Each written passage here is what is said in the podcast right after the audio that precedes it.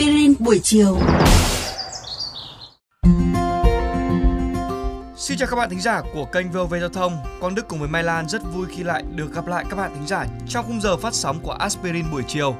Bữa cơm tối nóng hổi đang chờ đợi chúng ta và chắc hẳn là bây giờ thì ai cũng mong muốn nhanh chóng trở về nhà để cùng người thân chuẩn bị bữa tối, tự tay xào nấu bày biện và chia sẻ khoảnh khắc đầm ấm bên mâm cơm là niềm hạnh phúc của rất nhiều người. Thế nhưng các bạn có biết rằng chúng ta vẫn thường mắc một số lỗi cơ bản khi nấu ăn.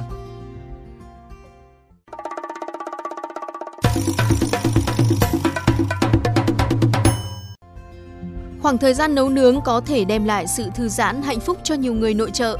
Đây là lúc những đầu bếp tại gia thả hồn vào từng hương vị, tập trung cao độ trong từng thao tác để đảm bảo những món ăn ngon lành, nóng sốt và đầy đủ dinh dưỡng cho những người thương yêu. Thế nhưng ngay cả với những người đã có kinh nghiệm đứng bếp lâu năm thì ta vẫn có thể bắt gặp những lỗi trong quá trình sơ chế hay là chế biến thức ăn khiến món ngon không thể đạt điểm 10 trọn vẹn, bị mất chất, không đảm bảo vệ sinh hay thậm chí là phát sinh độc tố nguy hại cho sức khỏe. Hãy cùng Quang Đức và Mai Lan điểm nhanh một số sai lầm thường gặp trong bếp để có thể dễ dàng rút kinh nghiệm ngay các bạn nhé.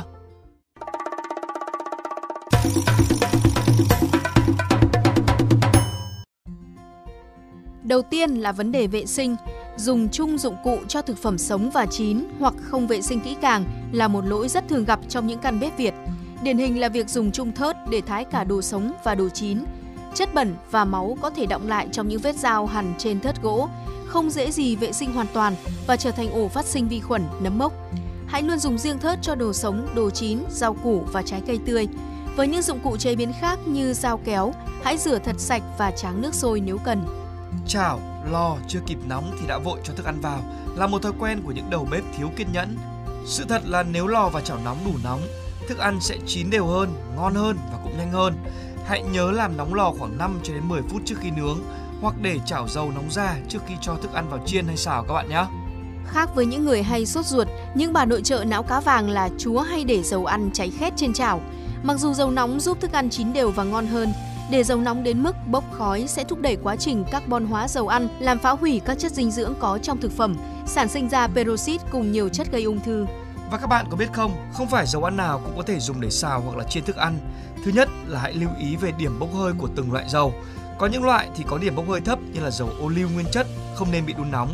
Thay vào đó thì hãy trộn trực tiếp với rau củ hoặc ăn cùng bánh mì để tận hưởng vị thơm béo của dầu và những tác dụng tuyệt vời mà nó mang lại cho sức khỏe. Thứ hai là hãy nắm bắt vị đặc trưng của những loại dầu để có phương án sử dụng phù hợp. Ví dụ như là dầu dừa, dầu mè thì có điểm bốc hơi cao, song không nên chiên thức ăn bằng các loại dầu này bởi nó có mùi thơm rất đặc trưng sẽ làm ảnh hưởng tới hương vị của các loại thực phẩm. Thái hay chặt thịt ngay khi vừa chế biến cũng là sai lầm chúng ta thường mắc phải. Dành ra một khoảng thời gian nghỉ cho các món thịt để thịt nguội bớt và không bị mất nước ngọt tự nhiên. Với các phần thịt nhỏ, bạn có thể để thịt nghỉ khoảng 5 đến 10 phút ở nhiệt độ phòng hoặc cho vào ngăn mát tủ lạnh.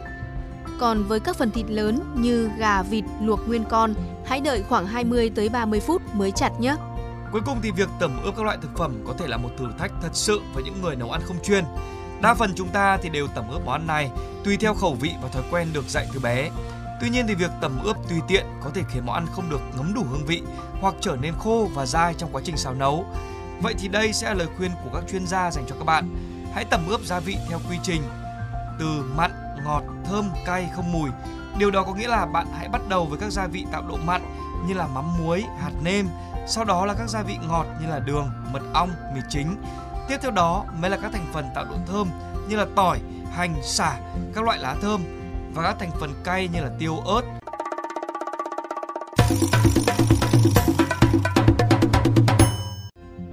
Các bạn nghĩ sao về chủ đề lần này của chương trình Aspirin buổi chiều?